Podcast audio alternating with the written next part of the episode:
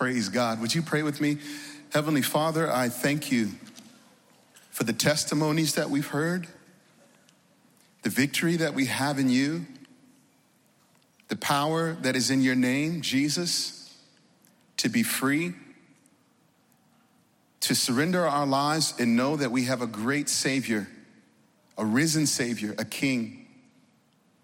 And Lord, I pray that every person that has come in tonight and every person that's watching online, I pray, Lord God, that before this service ends, they would all be able to shout the name of Jesus and know that when we do call your name, you come and you save, you heal, and you set free. So, Lord God, even now as we open up the word, I just pray, God, that every heart would be open to receive. And I pray, Holy Spirit, that you would move in a mighty way here in your house. In your name I pray, amen. Praise God. The title of my message in just these few minutes is actually just a very short prayer God, change my status. That's the title. God, change my status. I'm reading this really wonderful story out of the book of Matthew in chapter 20. And actually, Elder David O'Neill referenced this particular story that we find in scripture, this uh, really interesting moment that Jesus has with two of his young disciples and their mama. And um, mama was quite the character, um, but so were the two disciples as well. But I'm gonna get right to the text so that we can really unpack what I feel like the Lord wants to say to you and I tonight with this simple prayer and this focus on God, change my status. You know, uh, for a lot of people right now, uh, social media has been the very thing that has defined our status. You know, it's just, many people here, I think, probably we can safely assume know a little bit about social media. And depending on what generation you're from, will determine what part of social media you're active in, you know. So, you know, for, for the boomers and the Gen Xers, uh, probably most of us have Facebook. And then when you start to go down in generations, like the millennials, Generation Z, well, then we can start talking about Twitter and Snapchat. Uh, but some generations don't know nothing about that. But some of, oh, I got I got a wave from, from somebody's mother over there. She knows everything about Snapchat. Okay, that's beautiful. Okay. She, she just proved me wrong. That's okay. I can accept that.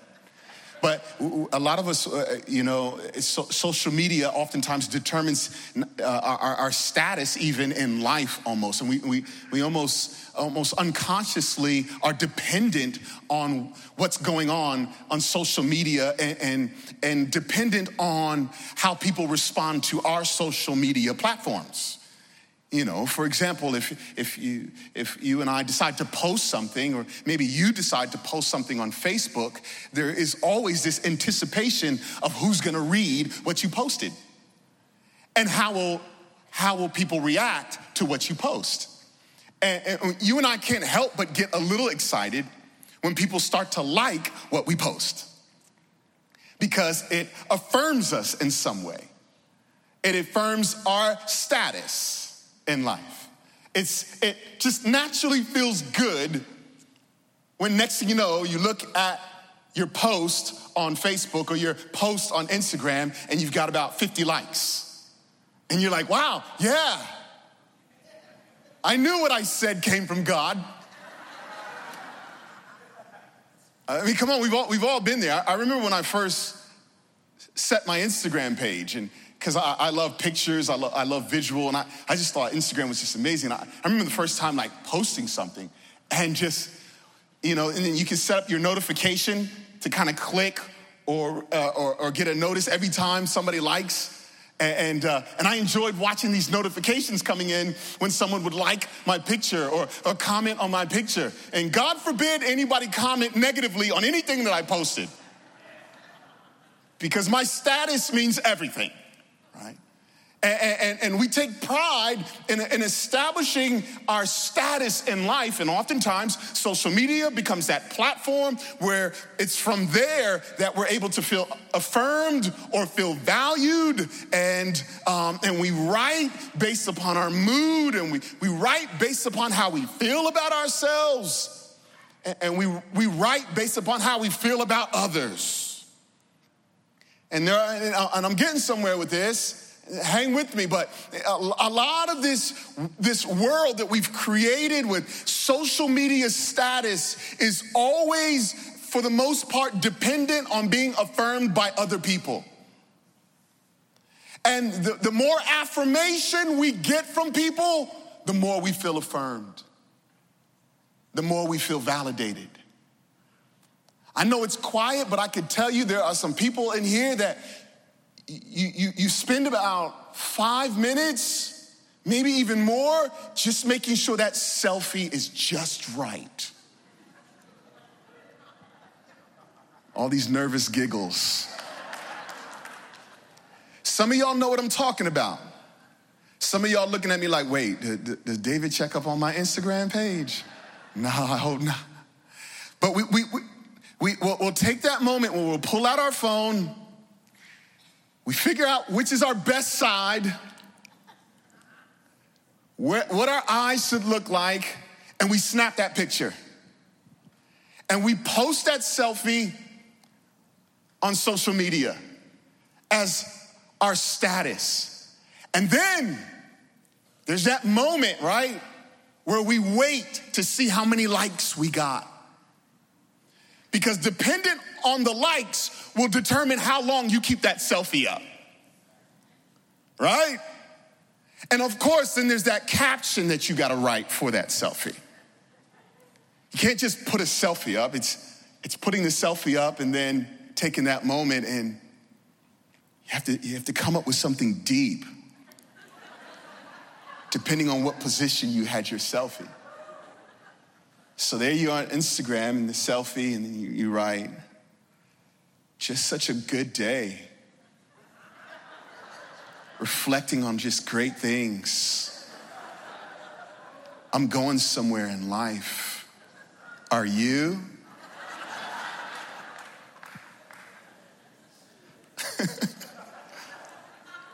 and we wait. We wait for that one person to comment, you look so beautiful. We wait for that next comment. You're so amazing and so deep. We wait for a third comment. Oh my goodness, I needed this today.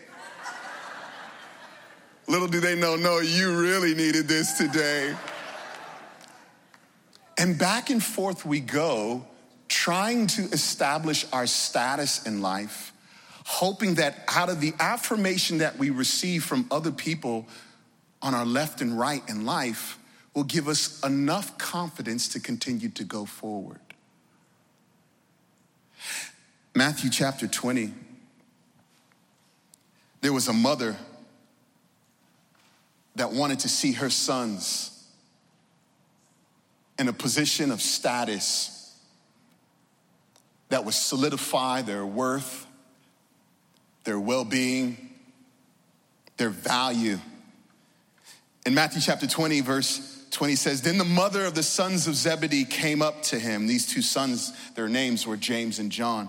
She comes up to Jesus with her sons, and kneeling before him, she asked for him something. And he said to her, What do you want? And she said to him, Say that these two sons of mine are to sit one at your right hand and one at your left in your kingdom. And Jesus answered, You do not know what you are asking. Are you able to drink the cup that I am to drink? And so let, let me give you this picture, uh, uh, this, this moment. Mama comes with her two sons to Jesus. And, and, and, we know, based upon the rest of the context and, and, the portion of this story, that the other disciples were hanging around. So there's another 10 disciples and maybe a few other onlookers that were all around. And mom was bold enough to come up and brag about her two boys. I know there might be some mamas in here that are confident almost in that same way to brag about their boys. Rightfully so. It's what mamas do. But this mama took it a little further and said, I've got a great idea for you, Jesus. Because this is what we tend to do. We love to present to God great ideas for our well being. And she actually bows down along with her boys. Mama bows, James bows, and John. They all bow before Jesus. And in this bowed position, she goes, I got something to ask. You see, a lot of people love to come to church and be in the presence of God, but not willing to surrender to the purpose of God. A lot of people will bow, but only for their own gain. If you're gonna bow, you've got to be fully surrendered to the purpose of God.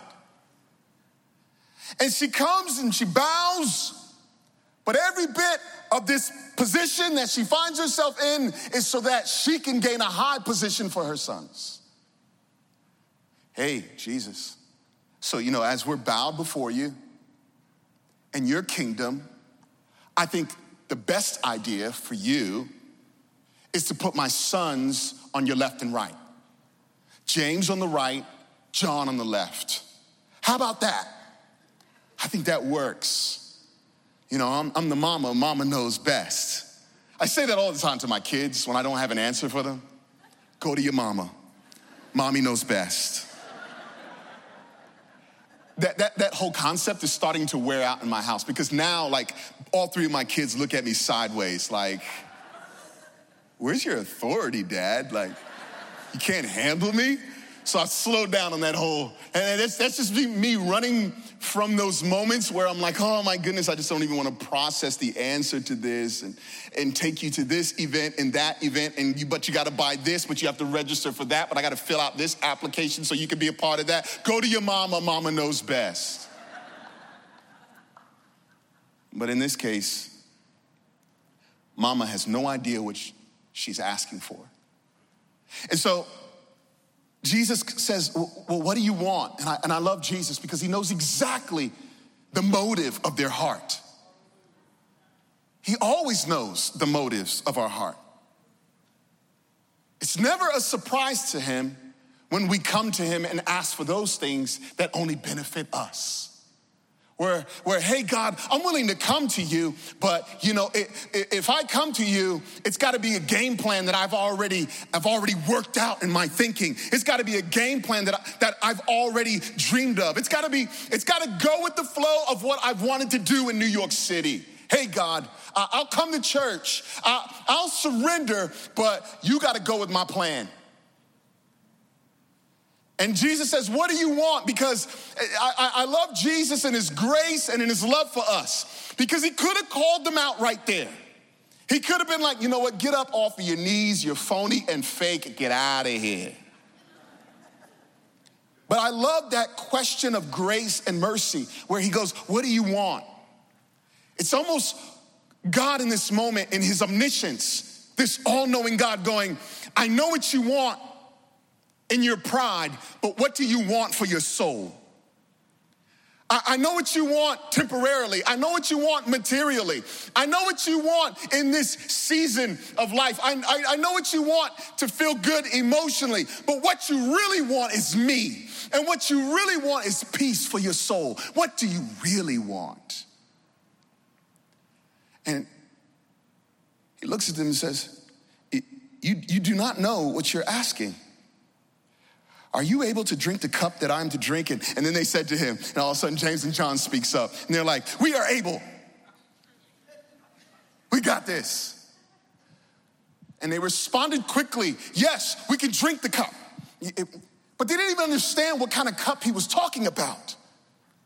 You know, for them, they heard cup and they're thinking, this golden goblin, like, the, like this, this, this, cup with, with, with rhinestones, diamond rhinestones on it. Like this cup that represents royalty, this, this cup that represents, I'm gonna sit at the king's table. They, they, they, they thought that him asking, can you, can you drink from this cup? Thought maybe it's gonna be a position where we, we'll be princes in the land and we'll be successful, we'll, we'll, we'll, we'll do great things. Jesus was not talking about that kind of a cup. He's talking about the cup of suffering. He was talking about a cup that represents pain, sacrifice. He was talking about the cup that God in heaven coming down on earth willingly would drink of. The cup of suffering, representing his, his death on the cross, representing the greatest act of love, representing his life laid down so that you and I could live.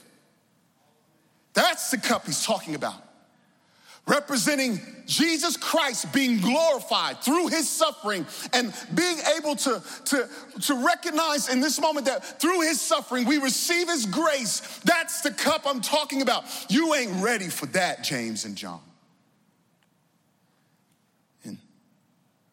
He says to them in, in verse 23 Actually, you will drink my cup. But to sit at my right hand and at my left, it's not mine to grant, but it is for those for whom it has been prepared by my Father. Meaning that Jesus is trying to explain to James and John look, look, status and position is appointed by God. Your value is solidified by the hand and the power of God. And God has the final say for my life and for your life. If you want status, you have to surrender your life to Jesus Christ. If you want real status, status that doesn't shift back and forth dependent on whether you've been affirmed by others, real status comes out of a surrender and a humility unto a living God. He said, God, God makes, He makes that call where people will sit, what people will do, where you will go. I'm a living witness that God has the final say of what my life is gonna do, where my life is gonna go, and who I'm gonna be. If you would have asked me at 22 years old, I was prepping to play for the World Cup. Still today, I watch the World Cup intensely. It's almost like I'm there on the field. I drive my family crazy. Even just the other day, I was group, I was, I was texting, group texting my brothers back and forth because there's this really young player for France named Mbappe. And he's 19 years old. And he's absolutely an incredible player. And he's left footed. And he wears the number 10. And so my brothers text me and they're like, bro, that reminds us of you, man. And I'm like, I'm texting them back like, yes, it sure does. You know, because I wore number 10. I'm a lefty. I played through college. I had every intent of being a professional player. And that was my prayer. And I'm telling you, I, I, I, still today I love soccer. I was watching, I was watching the World Cup the other day. I was intensely watching it. It was hard for my family to get my attention. Every time there was a goal scored, I was ready to tweet about it or post something on Instagram. But I was like, maybe some of the congregants gonna think I'm crazy or idolizing soccer, so let me pull back. Don't want my status to be messed up.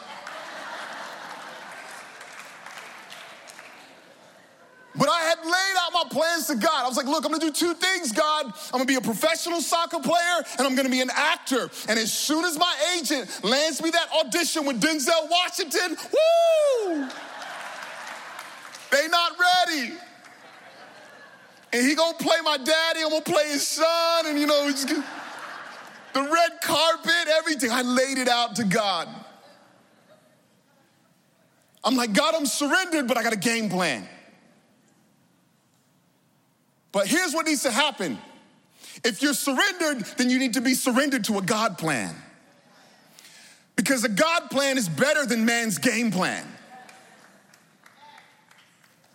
We're always creating game plans. And, and, and, and God's plan is that Jesus Christ might be glorified in your life. God's plan is that you might be a witness and a testimony of His grace and His love that got you through the mess that you've made. And so here is James and John. They're an absolute mess. Mama's a mess. You know what their problem is? Pride.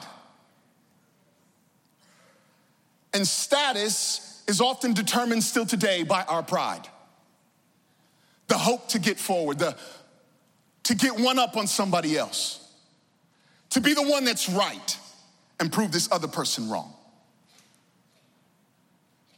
For the world to know that I've got value, for people to know that I'm successful and great. for people to know that I'm a career man and I get my money. Success, career, education, all of those things are good, but they have to be aligned to God's plan. You have to be fully surrendered to Jesus Christ. And so, it, in verse 24, when the ten heard it, they were indignant at the two brothers, meaning that they were angry. They were enraged. And Jesus called to him. He called them to him and said, You know that the rulers of the Gentiles, they lord it over them, and their great ones, they exercise authority over them. It shall not be so among you. But whoever would be great among you must be your servant. And whoever would be first among you must be your slave, even as the Son of Man came not to be served, but to serve, and to give his life as a ransom for many. See, James and John got up off their knees, walked over to the rest, and them brothers were about to brawl. Not because the other 10 were exposing them for their pride, but because the other 10 were just as prideful as they were. And all 12 of them thought that they had earned the right to be the one to sit on the left and right. All 12 of them thought that they were somebody. Salvation brings us to a place where we, where we recognize that we're actually nobody. And you and I, every single one of us in the house of God and watching online, are desperately in need of a Savior. I can't figure this out by myself. My status is empty without Jesus Christ.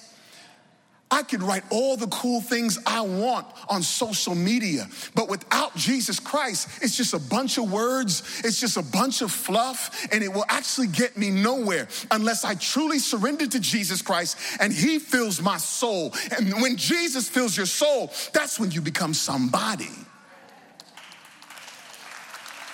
You get what I'm saying? And I love Jesus because he brings them all together and he says, Come here, stop it. Actually, the greatest one is the one who chooses to serve, the one who is surrendered, the one who chooses to walk in humility, the one who represents my love for people, the one who recognizes me as Savior, as living God, who went to a cross died and rose again, and because of me, you have resurrection life, and you're made a new person because of me. The one who is a slave is the one who is the greatest. And he wasn't saying for the disciples to run out and find somebody to be their master and boss them around. No, what he was talking about is how far are you willing to go to walk a life of humility and surrender unto Jesus Christ that you might be a blessing to other people? How far? are you willing to recognize? How far are you willing to go in this, in this place in life and, and grab hold of salvation and know that it, it, I can't do this without Jesus? And then he concludes this moment and he goes, Because if you just take a look at me, you'll understand what status is all about. If you just set your eyes on me, he says, here is Jesus, God Himself. He came down from heaven, the creator of the world. You've got to understand this. We're talking the God of the universe comes down from his throne and puts on flesh and decides to serve man in such a way that you and I would be saved and set free forever. If you want to talk about a status, try God.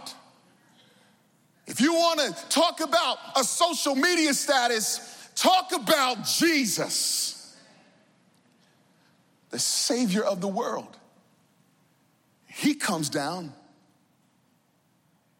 and he's beaten, rejected, nailed to a cross. God Himself came down to serve man, in all of our selfishness, our rebellion, he shows up with love. And he goes to the cross and he says to them, I paid your ransom. The debt that you owed, your sin debt. No one should pursue greatness outside of Jesus because there's no one greater than Jesus Christ, the one who died on the cross and paid my ransom. And that is the greatest boast given to man that we would be able to say to those around us, My ransom has been paid. You want to talk about a status that'll get some people talking on social media? Just post that. My ransom has been paid. I know some of y'all would have family and friends talking like, bro, hey, what in the world are you talking about right now? And imagine the opportunity to engage people right there. No, I'm talking about Jesus who paid my ransom. I owed a major debt because of my failures and my flaws, because of my sin nature. And Jesus showed up and he paid my ransom. And that's my status saved and set free. God changed my status, not a focus on me, but a focus on you who came down in all of your glory and you set me free when you went to the cross. That's my status. A recipient of God's grace. That's my status. A recipient of God's love. That's my status. I'm healed. I'm made a new person. That's my status. My status is undeserving, but God gave it to me anyway. My status is I shouldn't be here, but God showed up and made me a new person. My status is, man, I can't get it right all the time, but I trust in the power of the Holy Spirit to continue to lead me. That's my status. If you're gonna brag about greatness, brag about Jesus. If you're gonna post about what you wanna achieve and do in life, talk about how Jesus is leading you every step of the way. Would God change my status? I know there are people in here, you've made your status about you.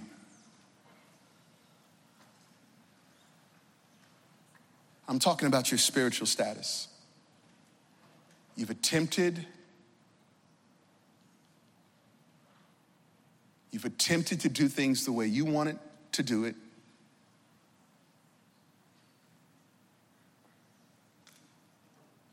To make the decisions based upon how you feel. It's time for a status change. Is there anybody here that's willing to be fully dependent on Jesus Christ to lead and to guide? Thank you for your honesty. And I, I, I want to pray for you. I want you to be bold enough in the same way you post things on social media, be bold tonight and be like, today, there's gonna be a status change tonight in my life. Let's pray. And your prayer tonight is God, change my status.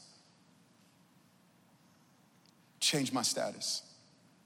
We've all had that moment for the, maybe some of you are not on social media, but I, I, just feel led to use that as an illustration tonight. But there are some people like when you, when you kind of establish that first part of your status and you'll put like artist or creative or thinker or husband or wife or father or mom or some people I've even seen statuses go, nobody. Still trying to figure it out. You don't have to figure it out anymore. You are sons and daughters of the living God. God, change my status. Father, I thank you for the invitation that you've given us to know you as Lord and Savior of our lives. God, I know that there are people here that have struggled with identity, who they are in life, who they've been told they are by other people. But tonight I pray, oh God, that every person here would know that they are sons and daughters of the living God. And that through you, Jesus Christ, we are made new because of your finished work on the cross. Through you, Jesus, we have a new start. We have victory. And God, your word tells us that you heal the brokenhearted. Those that have been told and made to think that they are something less than what you have called them and created them to be. And so, God, I thank you because tonight, all through your house, there is a change in status. Lord God, I thank you because tonight we are fully surrendered and we say yes to you. We surrender our game plan, we surrender our ideas, we surrender all of our efforts, and we say, God, have your way in my life. Be God in my life. Be my Savior. Lead me. Lord, I, I substitute my game plan for your God plan. And I know that your God plan is your best for me. So, Lord God, I just ask that every person here surrendered would know that you have given us the power of your spirit to go out tonight with courage, without fear, with faith in you as our Savior. And I thank you, Lord. Pray this prayer with me. Heavenly Father, change my status. I believe tonight that I belong to you. I am yours and you are mine. And I am a new person. You died on the cross for all my sins. You defeated sin and death. You went to the grave and you rose again on the third day. And tonight, I have resurrection life because of you, Jesus. Tonight, lead me, be with me, dwell inside of me, and I will trust you and I will put my faith in you. My status is completely changed. My identity is completely in you, Jesus Christ. In your name I pray. Amen. Amen.